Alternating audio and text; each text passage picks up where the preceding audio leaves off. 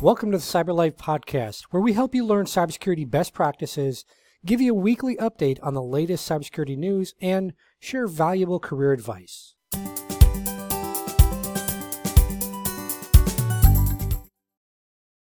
Hey everyone, it's Ken. In this episode, we have a special guest, Rob Blackwell. Rob's the CEO and president of SciTech Services. He's, uh, of course, an IT and cybersecurity professional. He's got extensive experience, many, many years.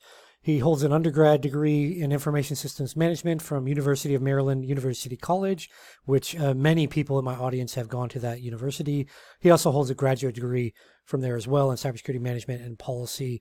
Rob also holds a number of industry certifications, uh, PMP for project management, CISSP, CISM, and many more.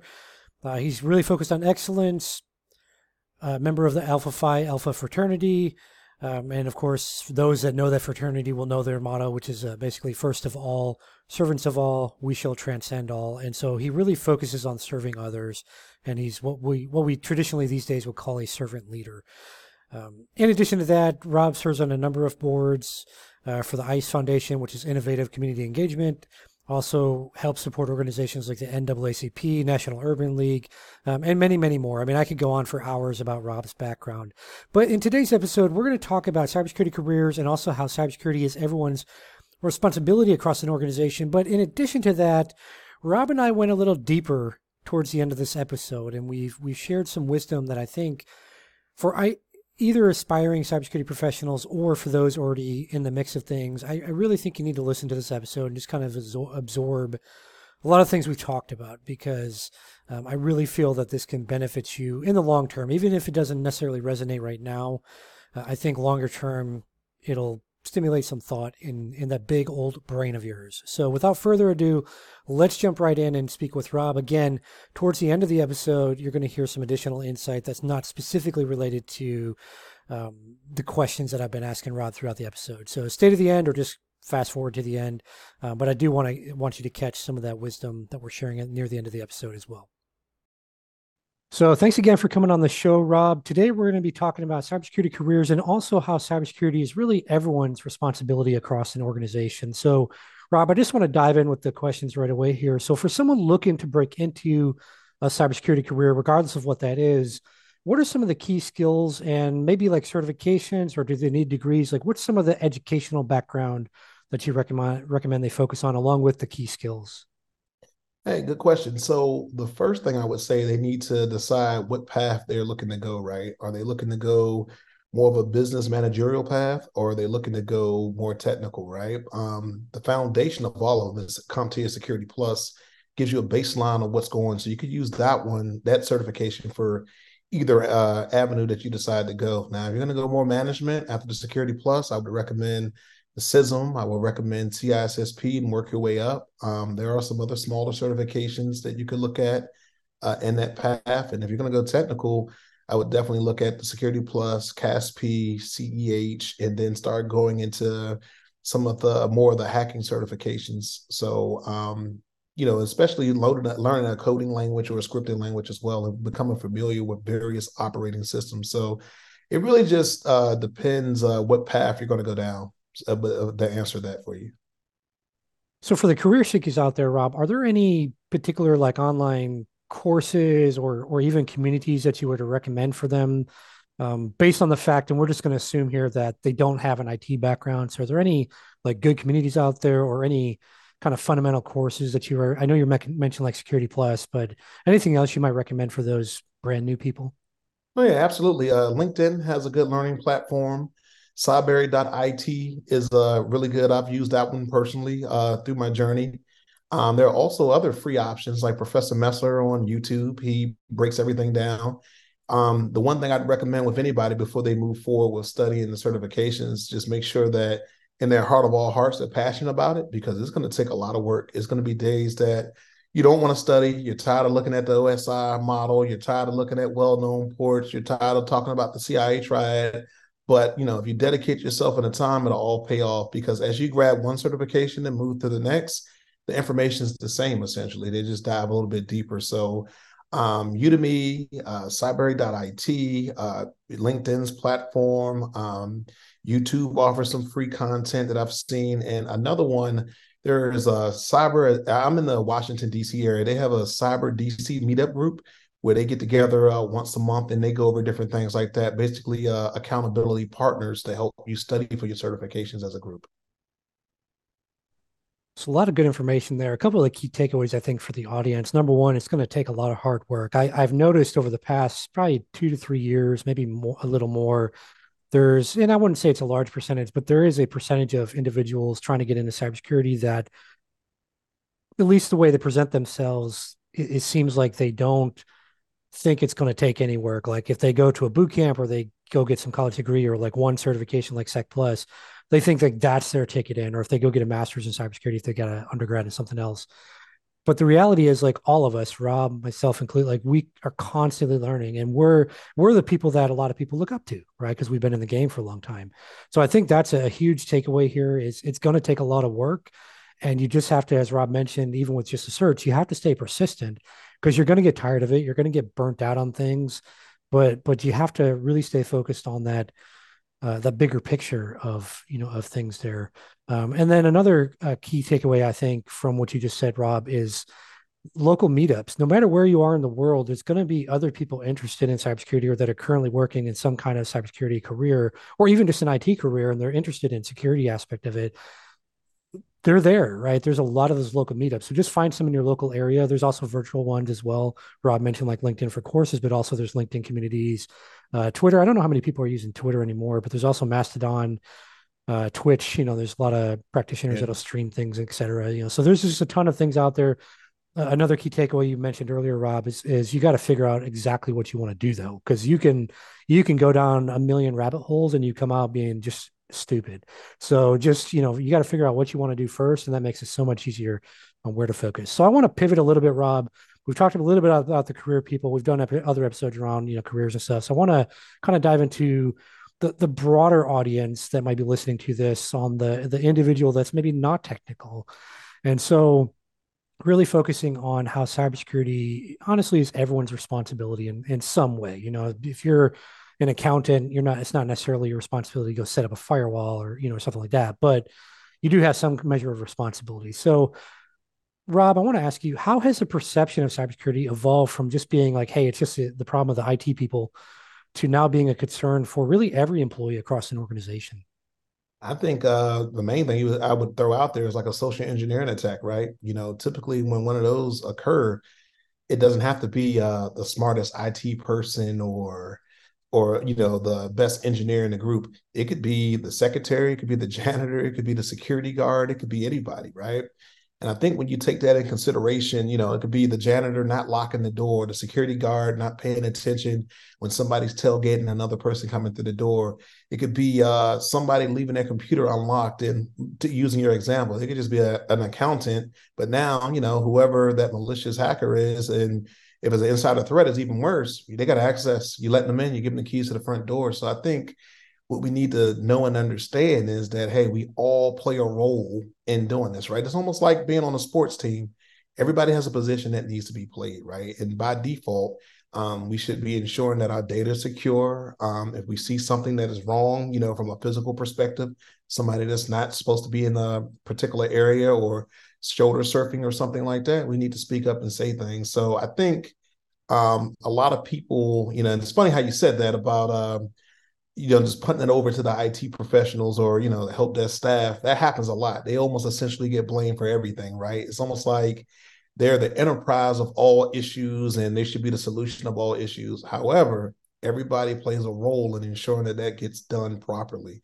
So, you know, um, like I gave you the examples about various people that are just in the building, right? The, the security guard doesn't do his job, and the janitor isn't locking doors, or the you know the staff isn't locking network closets. You run into an issue where now someone has complete access, and we all know the insider threat is the worst one. So if I already have access to the building, now you're granting me access to different locations. Now I'm running in. Now I have the keys to the kingdom, and that's just from no not using any form of a you know technical strategy that's just from being in the space. So i think uh you know awareness to everybody let them know what their role is you know um you should be doing refresher training and different things like that. But mainly awareness and having that conversation letting everybody know that their role is very important and key to what's happening. A lot of good information there. And, and one thing you you mentioned at the start was social engineering attacks, and I think when people think of that, they think it's some you know Russian hacker or whatever out there doing this stuff, calling them up. In reality, as you mentioned, insider threat. I've been granted access over the years to places I should have never been.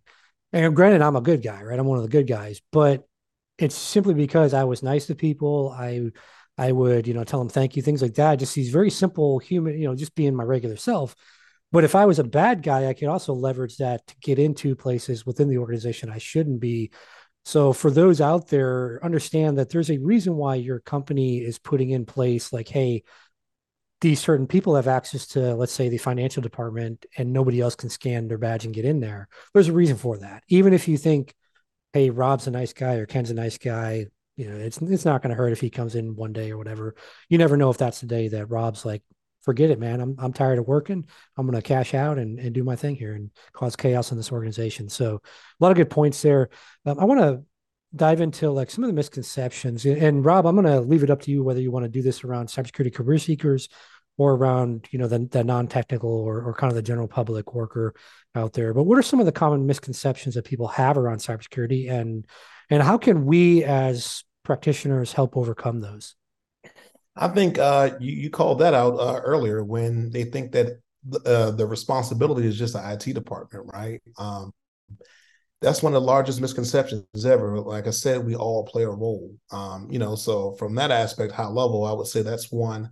Another one I would say um, is for the career seekers who, you know, may have been a program project manager their whole life or may have been into, you know, some form of risk management their whole life and they don't think that they could bridge the gap and use those same skills to jump into a cybersecurity career field that's one of the biggest misconceptions. I'm a firm believer that you can you have to know where you've been to know where you're going. So you can use your previous skill set and still be successful in cybersecurity. So you just got to figure out what your niche is, like we uh, discussed earlier, and just build upon that, right? And um, you know, those are the two biggest misconceptions I would uh, I would say that you know, one, you think that the IT professional are responsible for doing all cyber related issues, and then two, you can't use previous skill sets to bridge the gap and find and create a career in cybersecurity. Yeah, I think on the career side, especially, those transferable skills are are so critical, and people don't realize that. I get a lot of comments like on the YouTube channel, like, "Hey, can I? I've got this background. Can I?" I'm like, "Yeah, just like apply for jobs. Like you already have." The the skill set you need honestly for the job you're looking for i think another aspect and i've talked about this on the youtube channel uh, and depending on where you're listening to this, if you're on just the podcast side, um, check out the CyberLife YouTube channel. It's at CyberLife TV. But anyways, uh, so shameless plug there. But the the there's a lot of jobs at cybersecurity product and service companies that are not quote unquote cybersecurity like in the job title. So, for example, project management, program management. Uh, you, Rob, you mentioned that uh, job, sales, marketing, etc where you already have skills that can go right into that job. So you literally could get a job next week potentially and be working at Splunk. Well, they just got bought, so probably not good to go to them. There's probably some cuts coming, but but other companies out there, you can go get a job with those companies and, and you can get in and get trained for free on their products or their you know whatever service they're offering. And now you've got that company's name on your resume. It becomes so much easier than just than just someone that sends a resume in with Security Plus on it. Because I don't know what you got. But if I know that Splunk took a ch- chance on you, that means that you're probably a high performer more than likely because they saw something in you. And I'm much more likely to give you an interview, even if you don't have exactly what I'm looking for as a hiring manager. So just something to, to keep in mind out there, you know. And Rob, I'm glad you brought up about the transferable skills because I think people just they just don't understand that they've oftentimes they already have 80 to 85% of what they need to get into Exactly. You know what most of that is? Having soft skills, being able to communicate, mm-hmm. right?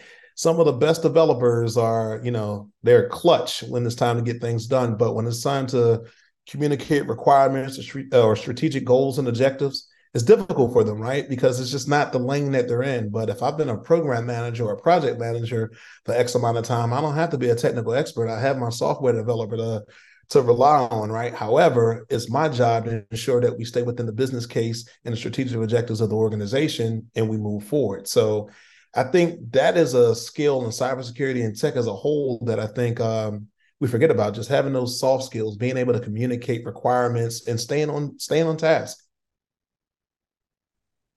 Absolutely. 100% agree with that. Especially as you continue moving up in your career. If you want to move into management, you better be able to communicate or you're not getting that budget that you want. That's just reality of it. Um, and things like skills, sales skills, negotiation, even marketing tactics, uh, human psychology, all that stuff, you know, going back to the soft skills Rob mentioned, all that stuff really plays out into regardless of what career path you choose in cyber, it really, really has a significant effect on your success. So I want to talk a little bit, Rob, about going back to those non-technical employees, right? Those people that don't do cyber necessarily in their day to day. What are some of the fundamental best practices? And this is kind of a 60,000 foot view, if you will, because we're not focused on a particular niche industry or anything like that. And we're, and we're not even thinking about what the company may have in place already. But just what are some of those fundamental cybersecurity best practices for those individuals that they can do in their daily routines to try to help enhance the overall security of the organization? Um, the easy one, I would say strong passwords. These folks that uh create passwords where they put like the kid's name dash the year they were born and different things like that, you're creating a vulnerability into the system, right? Um, so I would say strong passwords would be the first thing that I would uh, do. I would also say, and a lot of people are enforcing it. Um, Google, I know you have the option to do it. Multi-factor authentication. Make sure if your account's being logged into, you know your is an audit log or some form of notification via multi-factor authentication, whether it's a text to your phone or a text to a backup email. So you know that those things are happening um, on your. Since we're not talking about the organization policies, I would say in your personal life on your computer, ensure you have antivirus. Ensure that you're doing the scans. Ensure that you're not just looking at uh, the notification that hey, I have a security update. Apply it is there for a reason, right?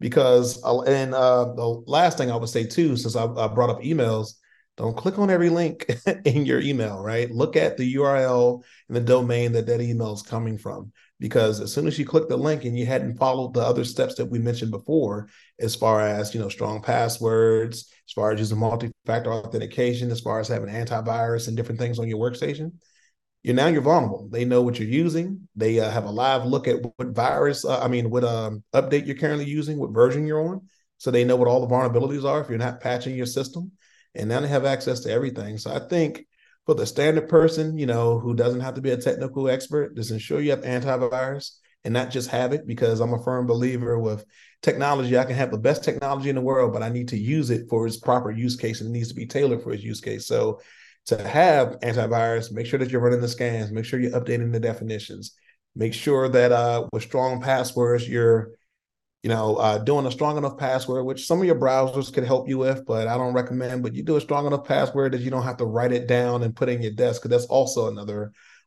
um, you know, issue that you can create for yourselves. But strong passwords, multi-factor authentication, antivirus, and make sure that you're doing your updates and pay attention to what links you're clicking on in your emails. How would I answer that? A lot of good info there. So I'll I'll give a I want to give a couple examples. So years ago, I had Chris Roberts on the tele when I back when I had the Cyber Life television show, and he had a he had a good analogy. Now this was around the Nigerian prince, you know, email scams, which realistically you don't get too many of those in your inbox anymore. They go to spam automatically. But the the analogy was if someone showed up to your house and they pulled up in a car and they said, "Hey, Rob, I just need five thousand dollars." They knock on your door. Hey, Rob, I need five thousand dollars so I can call a locksmith to open the trunk. I got a million dollars in the trunk for you most of us would be like, get out of here, we call the police. A lot of us wouldn't even answer the door. We, you know, if we have guns, we get guns, we get the dogs, whatever, you know, to, to protect ourselves. But we we forget about that stuff oftentimes when we go online. We think, you know, non-technical people typically, and I'm gonna pick on you a little bit here, non-technical folks, but we think, okay, it's safe, right? I'm going online, it must be safe. And the reality is it's actually much more dangerous than than your your physical life oftentimes. So Rob mentioned things like some antivirus, you know, or anti-malware solution. I'll give an example of that. Uh, I used I used uh, years ago. I used uh, Malwarebytes, had it on a system, and I was just on a news website, and so I had a uh, had a malvertising attack, and that's just malware through ad, the advert, ads you see on these different news websites and stuff. And anyways, um, literally, it was a um, it was back when Flash was a big thing, and so it was an, it was targeting an Adobe Flash vulnerability. But I literally, I just all I could do was watch, right? As as it hit as it uh, downloaded from you know the the malicious ad and thankfully, right, I had Malwarebytes and immediately, as soon as it went to execute, it quarantined it, you know, protected me, etc. But going to what Rob said, that's why that stuff is important. That's why it's important to keep things up to date. That's why I see a lot of small business owners like, oh, I'll update tomorrow, you know, with my Windows or whatever. The reality is just update it. You you can do so much risk reduction. You can probably reduce your risk by like 90% just by having current, you know, antivirus or anti-malware solution. Um, and the two I recommend, and I don't know your preference, Rob, you can throw some out there too, but uh, Malwarebytes and Bitdefender are probably the two best ones I've found over the years. Uh, McAfee and Norton, I'm not a fan. I'm not a fan of Trend Micro just because I've seen what they can't do and what can bypass them pretty easily. Um, but again, that's personal preference, but that's a couple out there for those shopping around.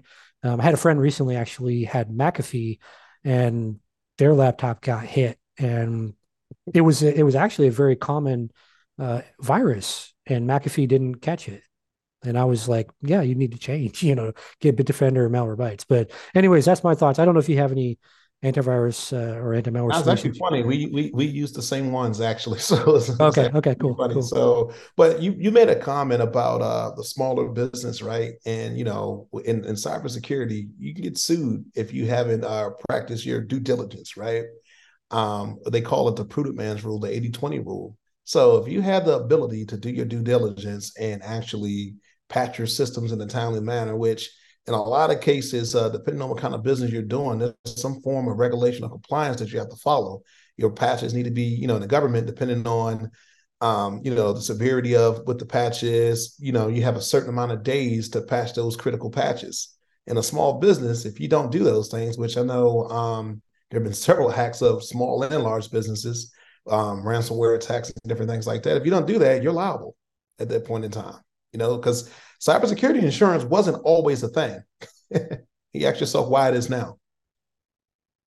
Exactly. And the other thing I'll add there is small businesses are often part of the supply chain for these very large companies. And so if you think about that, even if you're a, I did a, I did a, a webinar um, so we're filming this in September for those listening, September 2023. And I and this is gonna Rob, I'm gonna release yours a little early and put it out in October. But anyways, I did a webinar uh, here in yeah, it was in September 2023 with uh, the local city where I'm at, and those that know where I live can can figure that out. But anyways, it was for small businesses, and they did a survey before the event, and it was something like ah, gosh, I can't remember the stat. It was either like 30 or 50 or 60. It was a good chunk of them didn't have a disaster recovery plan at all.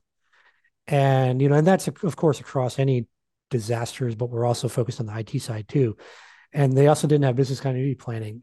And um, the majority of those on the call, or at least the ones that signed up for the, the webinar, were service-based businesses. And I'm saying all that to say that if you're a service-based business, so if you're like uh, most of them are, are probably like coaching, consulting, you know, HR consulting or or business coaching or whatever. You're still part of the supply chain. Even if you even if all you do is come in and do presentations for a corporation like a large enterprise you're still part of the supply chain. You're still you know they may give you access to a system or something where you bill them or, or whatever and that could be an avenue into that enterprise for an attacker. So it's really as rob said it's really your responsibility to to do the prudent thing and and do the bare you know kind of the bare fundamentals or the bare minimum of cybersecurity because honestly, even just a lawsuit from a large company could take out your business. That's not even damage you can't quantify. Yeah, yeah, exactly. Um, and then another thing, right? If they get hit with, if you get hit with ransomware as a small business owner, like you know, or or if an attacker just compromises your social media and starts throwing a bunch of racist things out there, can you re- really recover from that as a small business? Probably not. And you may not even be able to get a corporate job again because they're like, well, isn't this you? You know, wasn't this you on social media? So there's there's a lot of things that, that I think people just the general public just doesn't think about. They you know to our to our comments earlier about oh it's an IT problem. There's a lot of things that that can really affect your small business as well, and even just your way of life. Like what happens if you're putting photos on you know Facebook or videos on uh, what do the kids use? Um, I say, I say kids like I'm so old. Yeah, um, TikTok and uh, what's the other one? Snapchat um, that the younger generation uses. And Rob and I are only 22, but the younger generation uses uh, Snapchat. And and you know they put videos on like they're like one one uh, woman I I encountered uh, here in my area. She was like, yeah, and she showed me videos. Like she puts videos of her at the time I was a little baby. What what are you gonna like? What's your response as a parent if an attacker takes that video that's wholesome and uses some AI and changes that video and starts selling it on the dark web, showing your little baby in sex acts. These are the things that people just don't think about, and this stuff really happens. It, it, it you know, granted, it may not happen to you because there's so many people they can target, but it may happen. Um, there's a former FBI agent that was on the TV show as well, uh, Scott Augenbaum. He talked about an example where his friend's kid got uh, extorted through, I think it was Instagram, uh, sending you know some some or Snapchat, one of those, uh, sending you know like some some videos he probably shouldn't have sent or some photos he probably shouldn't have sent to an attacker, and then they try to extort him for money. Thankfully, the kid you know contacted his dad, and dad contacted Scott or whatever to give him some advice. But we all don't have an FBI agent we can just call up, right, or a former FBI agent to to get advice exactly. on that. So, um, to Rob's point, business owners as well as individuals, there's a lot of things, a lot of fundamentals you can do to really reduce your risk. You know, we talked about things like antivirus, keeping software up to date, et cetera. These types of things, I mean, locking down your social media accounts, using two factor authentication, that's all that means is you get a text message with a little one time code, or you maybe get it to email, or you use a what we call an authenticator app like Google Authenticator, Microsoft Authenticator, where it generates a random little code for you and you type it in each time. That that in itself can can vastly improve the protection of your social media accounts and reduce your risk. I'd say probably like 95%.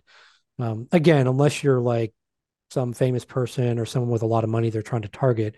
But for the average attacker out there that's just kind of spraying and praying, you can really reduce your risk from them. Anyways, we can go on for hours on on this stuff speci- specifically, Rob.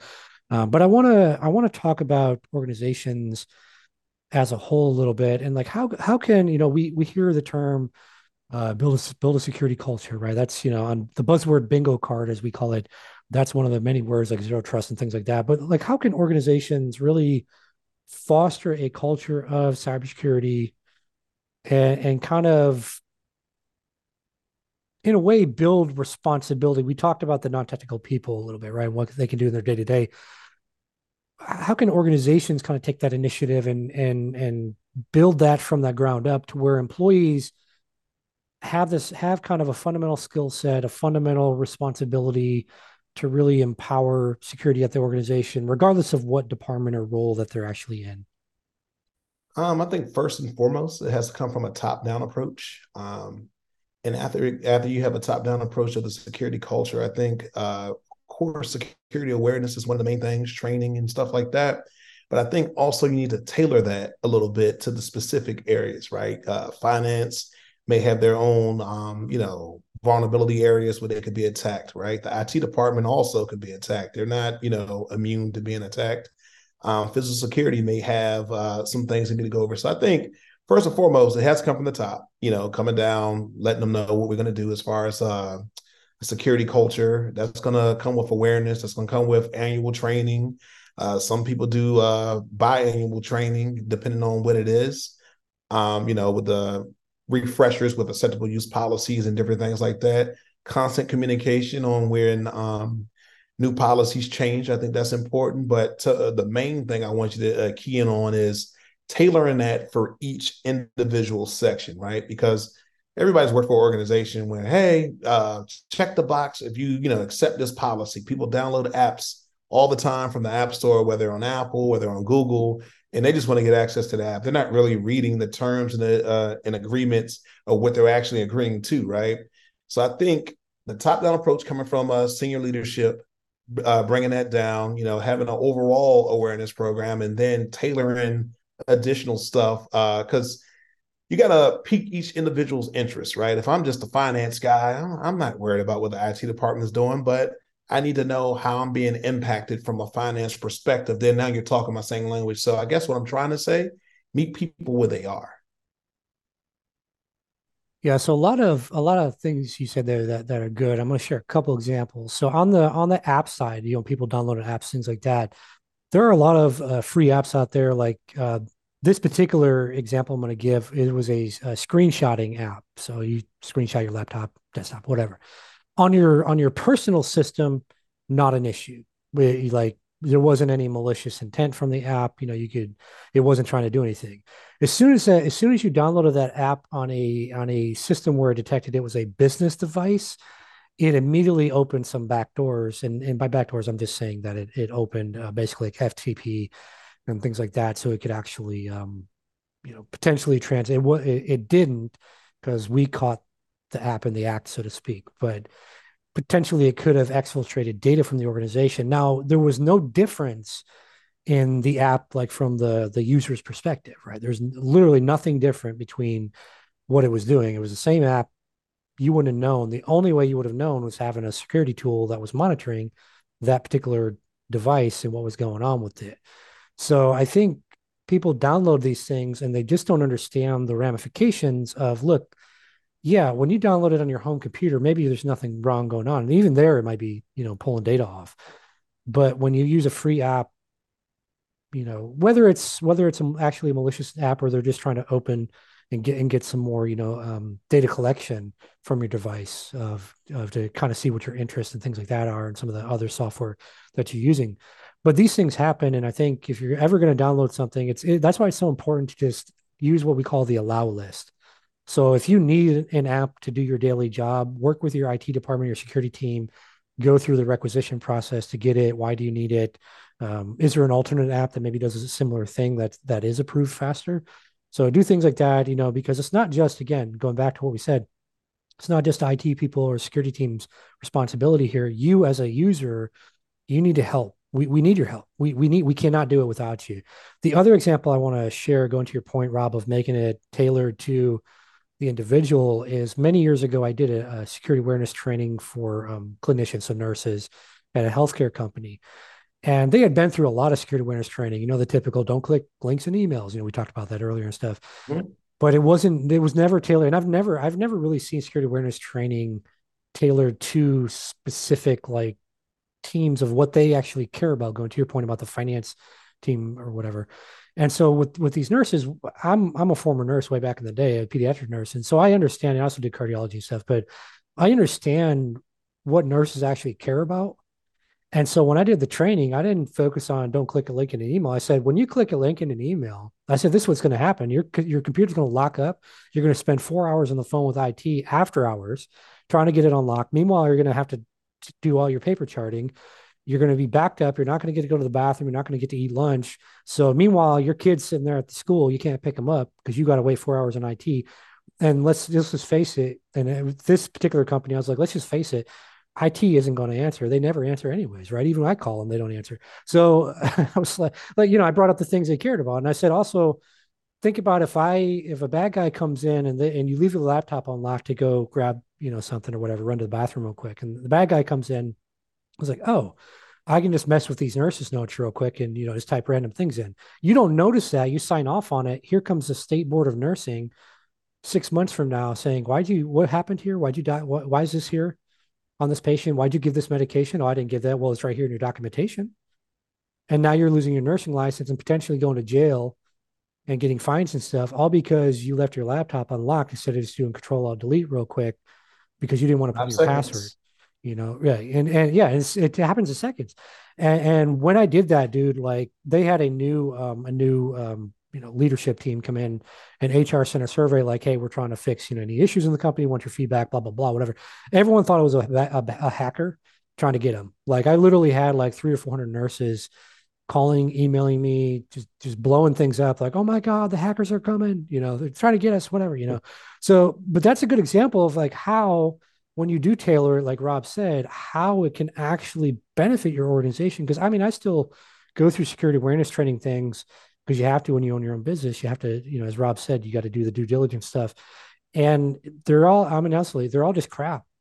You know, yeah, they get fancy with like, oh, they try to make them, you know, have have have it like the Office television show, you know, that format of stuff. Like, ooh, look at that. But the reality is, they're crap because they're not tailored to what, what my particular team or what my people need to know, right? What they care about, and that's that's the missing thing. So if you're a security awareness training company out there or even an individual that might move into that type of role, that is the missing link that will help you be very successful in the role or with your company that nobody else is. I, I, I haven't seen it out there. I really haven't. It may be out there. Maybe some companies are doing it, but I, I have yet to see that. So, anyways, uh, yeah, again, sometimes I go, I want to share those couple examples real quick.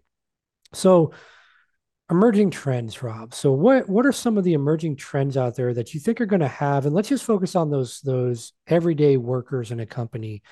What are some of the emerging trends that you think are going to have the greatest impact on them and say like the next 12 to 24 months? Man, uh, I think I'm gonna go cliche here, but I'm gonna say AI.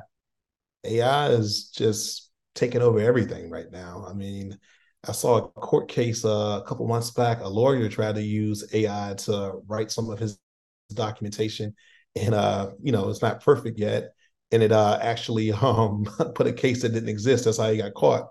But I think AI is getting ready to be huge everywhere, and not just from um, the writing aspect, from what we talked about earlier too. You can alter different uh, videos, music. I've seen a couple things online where uh, the artist Drake they had songs that were made by AI, but they sound just like him. I think AI is getting ready to be that that major emerging trend that we're to have to, I guess, you know, uh, get close uh, hands around it because it, it could be good, it could be really bad.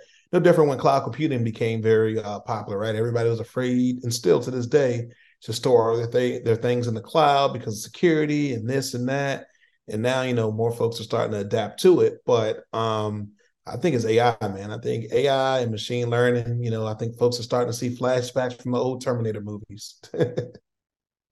exactly. Yeah, and and we're also on the AI aspect. We're also seeing it already in what we call the wild. For those non-technical folks out there, the wild is just out in the real world, and so we're we're already seeing uh, social engineering attacks, phishing attacks, and and even phishing attacks that are um, taking a modified voice and pretending to be you know Rob or myself or whomever so we're already seeing that in the wild. I think that's something people need to keep in mind. Um, I think you know your point of the your example that attorney. I remember that one. Uh, that's a really good one. I think the other thing is I'm seeing too many, or at least hearing about. I'm not necessarily directly seeing this, but I'm hearing about too many people, like students in academia, that are taking what like ChatGPT or Bard or any of these other ones are telling them as like the holy grail and a lot of the info from ChatGPT is is wrong like it's i mean it's for me i've tested it and like it's given me stats for studies that never happened it's uh you know talked about conferences that don't ever that have never existed conference names and things like that so i think anyone listening you, you have to take this stuff with a grain of salt and remember it's it's you know this generative ai basically it's predicting right so the the chat gtp gpt excuse me is predictive on text. You know, it's it's predicting text. So it's taking data it's been trained on and saying, okay, well, I think a human would say this is like the next word, you know, and it and it could be pretty good depending on what the thing is you're trying to do. Like if you're trying to use it for like copywriting for a sales page, it's a good start, right? For, so for for small business owners out there, you could potentially replace your marketing team with GPT stuff if you wanted to. If you know you're going to have to do a little work on it, but you could Prompts. potentially you know use it for that. But but it, it can be used for that. It can be used you know for like writing security policies, the basic you know to give it's essentially in my opinion at least right now in its current format it's really good for idea stimulation it's not so good for like facts or you know things like that and you can easily bypass the safety features it has uh, around like writing malware code and things like that. So, anyways, you know, to your point, Rob, you know, not to so for those tracking their buzzword bingo card, we've used another buzzword here, AI and machine learning. So check those off. But realistically, AI, it's here to stay. If you're a cybersecurity professional you're not building up your skills around generative AI, you're going to become a dinosaur. Just like those people you mentioned, the cloud, Rob, just like those people that still refuse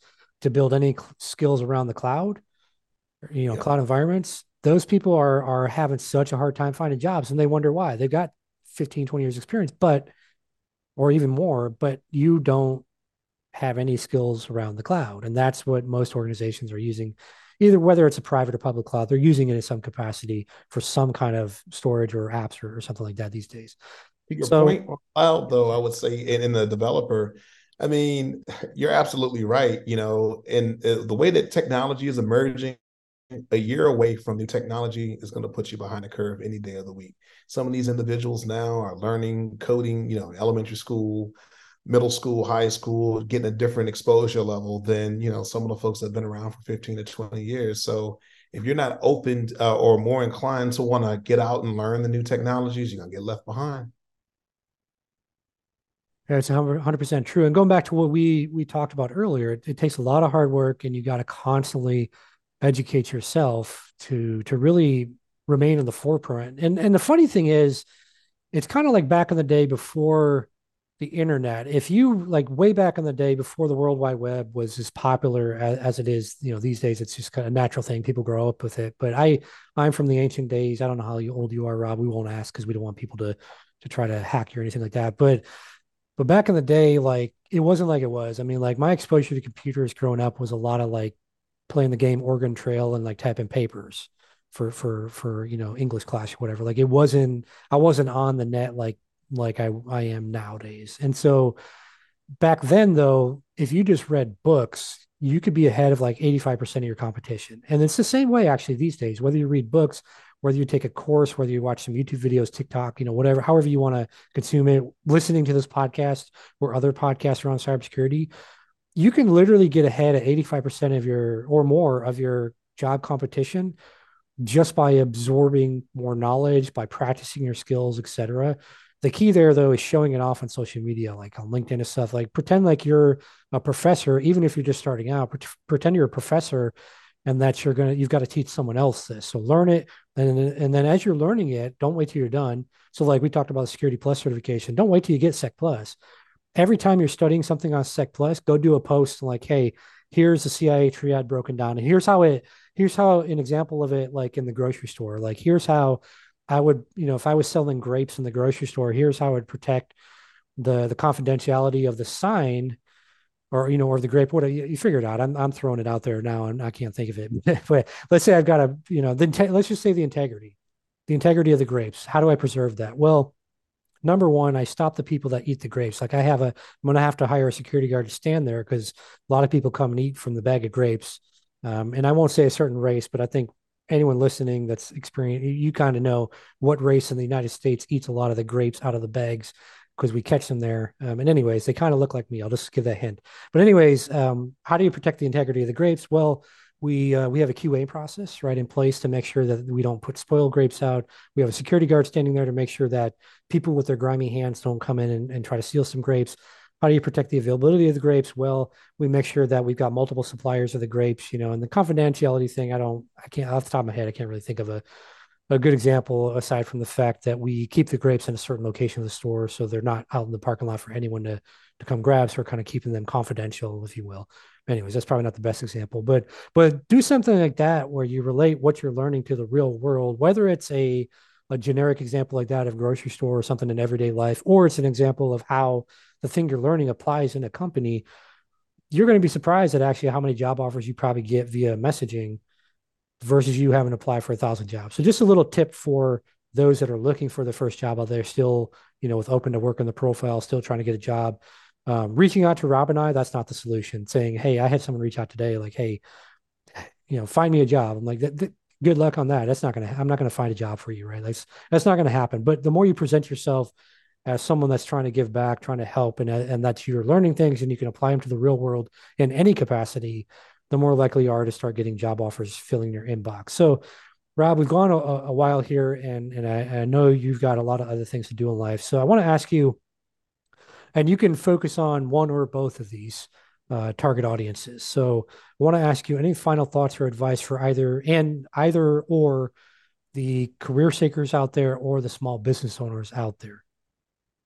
Um, yeah, I'll, I'll, I'll talk about the collective. What I would say is I'm a firm believer that uh, iron sharpens iron, Proverbs 27, 17. I'm a firm believer that it takes a village. You can't do it all on your own. Find a mentor. Um, and in the process of finding a mentor, find somebody that's going to pour into you. And after they pour into you, pour into somebody else. This is a continual circle of growth, right? In cyber and outside of cyber, anything, right? um, find that mentor that's going to make you better and then you know figure out your why that's most important than anything like you need to know why you're doing this because i tell you i've taken a couple certifications and you know some are easy some are difficult some take longer to study for than others right gone to college and done master's degrees and all that stuff is great but some days you're not going to want to do it some days you're not going to want to get up and go into the office some days you're not going to want to deal with people so you need to root and ground yourself with the right folks around you to keep you honest, keep you engaged, understand your why and how you move forward. Because I tell a lot of people who they see I've had some success in cyber and they want to do it. Hey man, you're not going to stick to it if this if your own your only motivation is money. I actually enjoy what I do. Yes, it pays, but you know that's not why I did it. I enjoy it. You have to have a passion for it. So ask yourself why. Find your passion uh, have that circle of accountability partners and mentors. I would say have somebody that you can learn from, have somebody that you can pour into, and, and you know keep moving forward that way. I think that's the best way of uh, getting it done. Everything is done with balance, and it takes a village. No one does anything on their own. You some great advice, and I think something you shared there in in particular is if you are just focused on the money, this is not the place for you because there are far far easier ways to make a lot of money in a corporate job than to come into cyber. I mean, you can go into sales in any place and, and probably make a ton. But I, I think what you said there of of really you gotta you gotta want this because I, I did a job review training. I also did a, a free webinar for um, Black Girls Hack recently, but the same training I released um, in a in a webinar format. It's less than an hour. Shameless plug. But anyways, one of the key things in there is is doing a self assessment is saying, okay, like on a scale from one to 10, how important is money to me? How important is time freedom? I, I know a guy that works at a smaller company.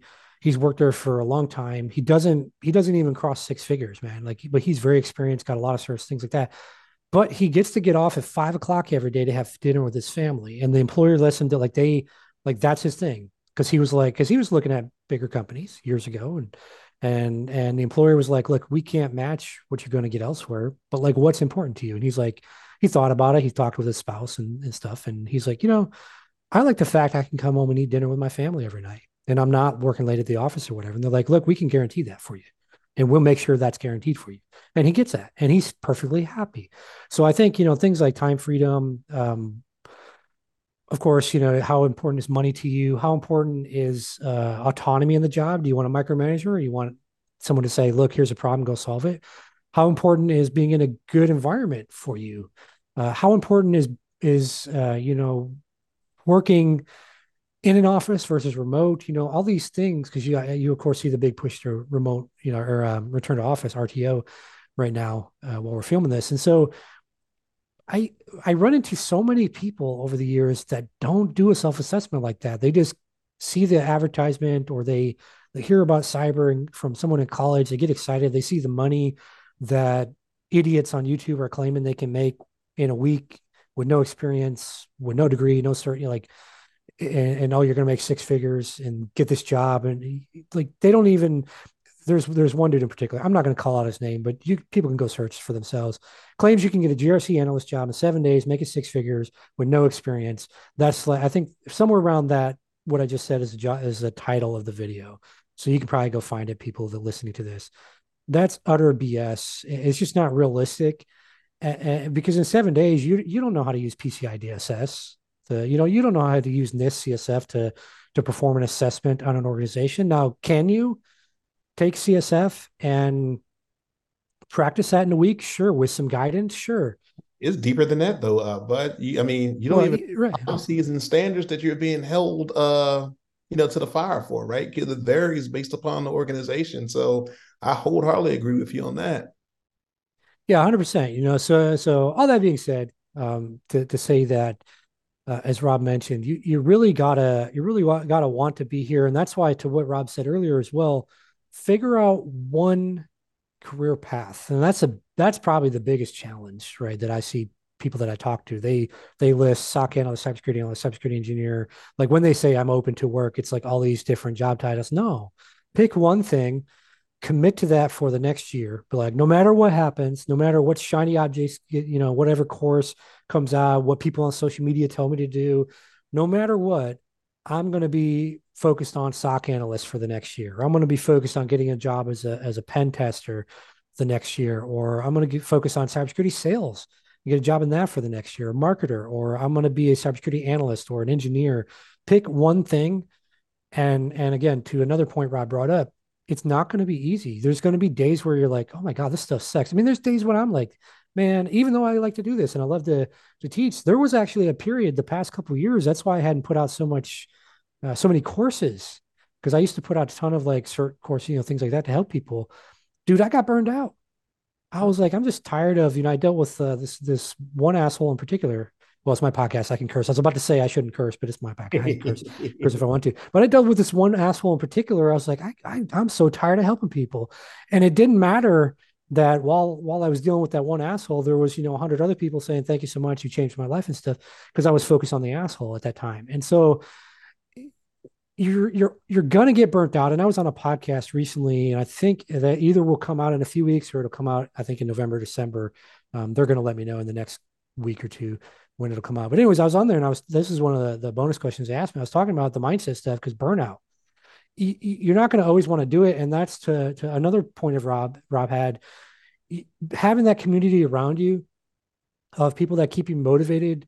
That that when you're feeling down, and you comment on their post or something they're like you know you're a superstar or or you get a random message from someone saying how you're their their hero or you're their um what was one I, I forget the one I got recently but basically like I you know I look up to you you're oh you're my role model like those little things and I think yeah I, I think people don't realize that though Rob I think I think people see others on social media and they're like, oh, these people are always winning. I don't think they understand behind the scenes of even people like that are quote unquote at the top of the industry.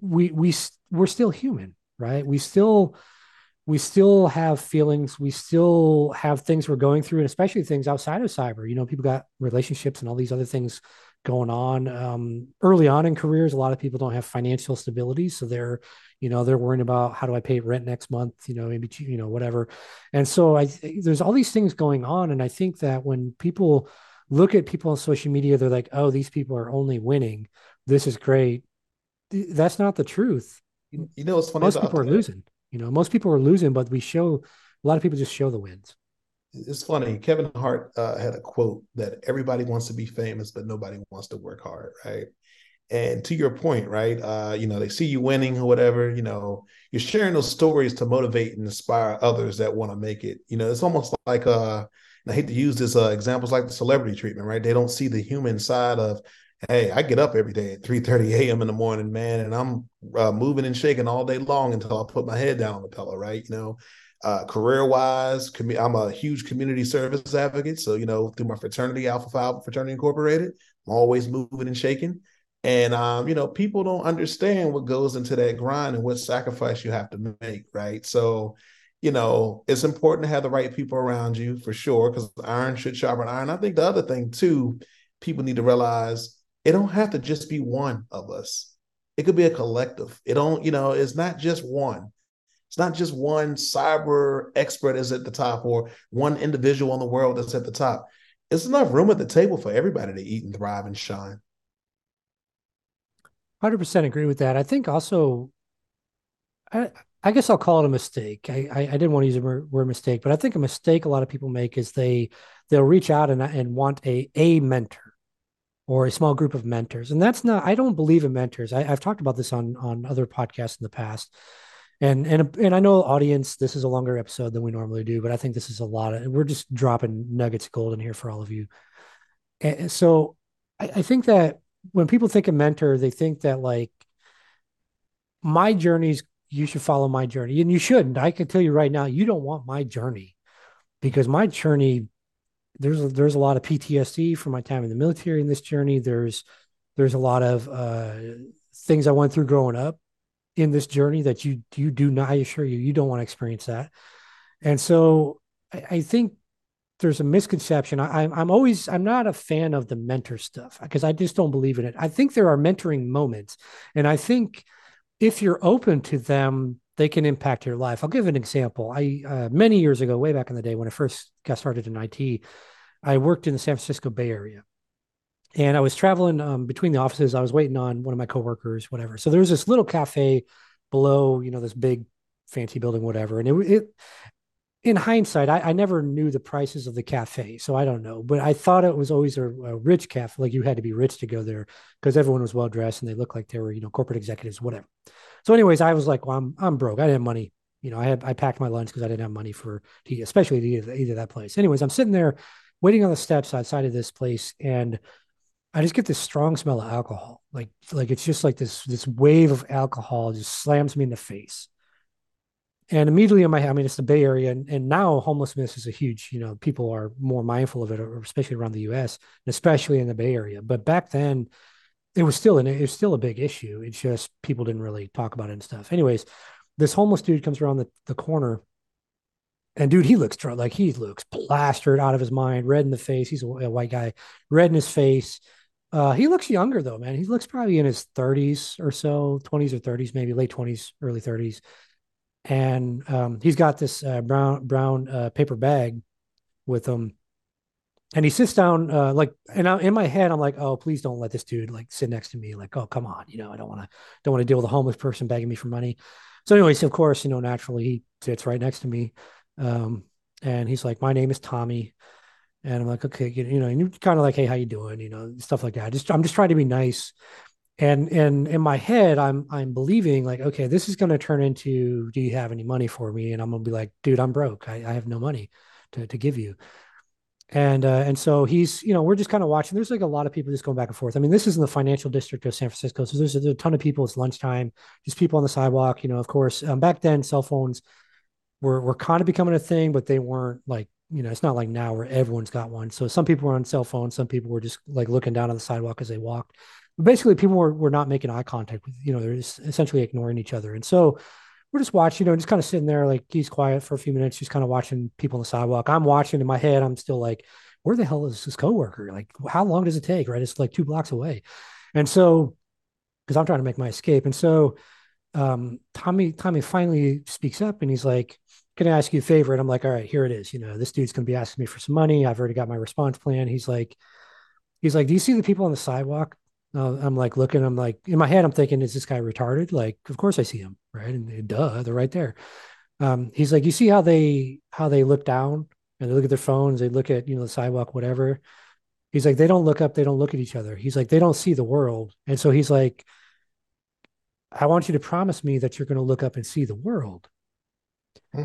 And I was like, sure. You know, at the time, I didn't understand that lesson until I thought about it more. And really, that lesson is looking up and, and realizing the, at least my interpretation of the lesson, you know. And so, anyways, to finish up that story real quick before I dive into some of the stuff, uh, he he like got up then, and then he you know he went around the corner, and the and the smell of alcohol. It was almost like there's only um, if you remember Charlie Brown, there was that like I forget the kid's name. He was like that dirty kid where like in the in the cartoon he had like this cloud of like dirt around him. I can't remember the yeah. I don't remember his name. I you're talking about. Yeah, yeah.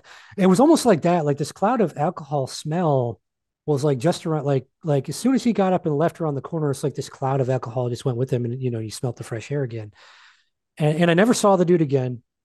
Um and uh and you know, but anyways, the the lesson on that I took from that was looking up and seeing and appreciating the world around you, whether that's human interactions, whether that's just the actual world in general, but just really living in the moment. And I never would have got that lesson if I was only wanting, and this goes back to what I was talking about mentors. If I was only looking for a mentor with cybersecurity experience, and that time it wasn't, we didn't even have the cybersecurity term as far as I know.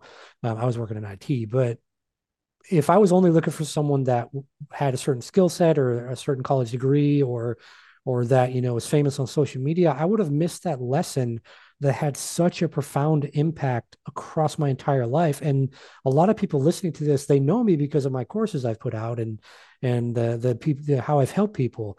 None of that would have happened, I believe at least, without that moment from that homeless dude.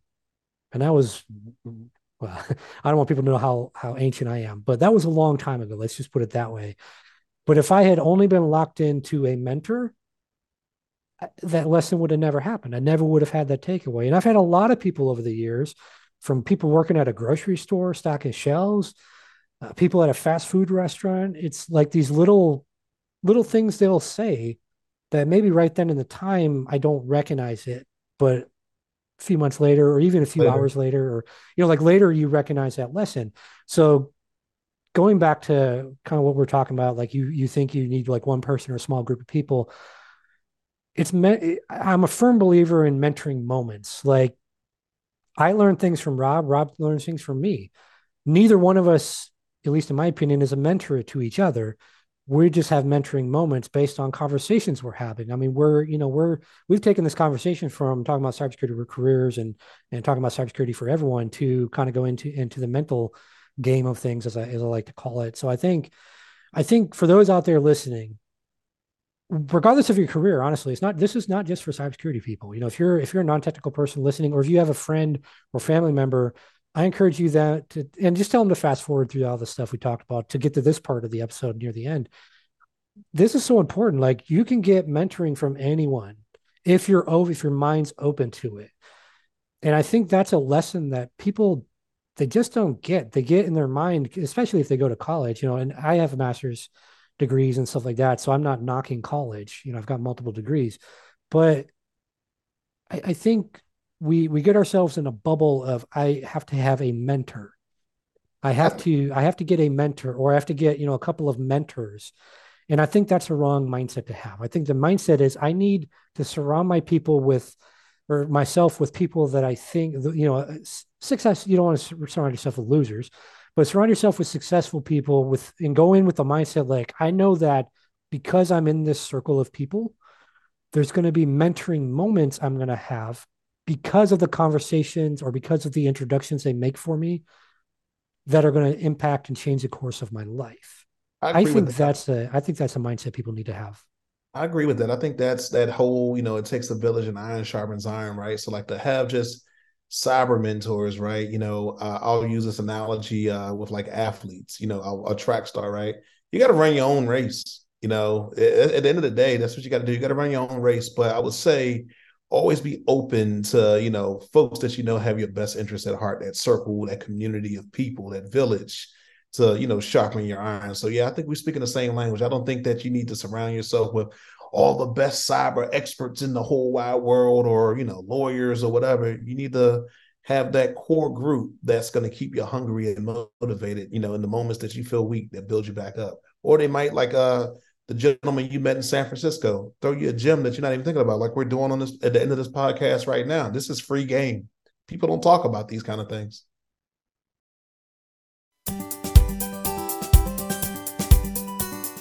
Thanks for listening to the show. If you're looking to secure your business better or build up your cybersecurity career, then check us out over at cyberlife.tv. That's C Y B E R L I F E dot TV.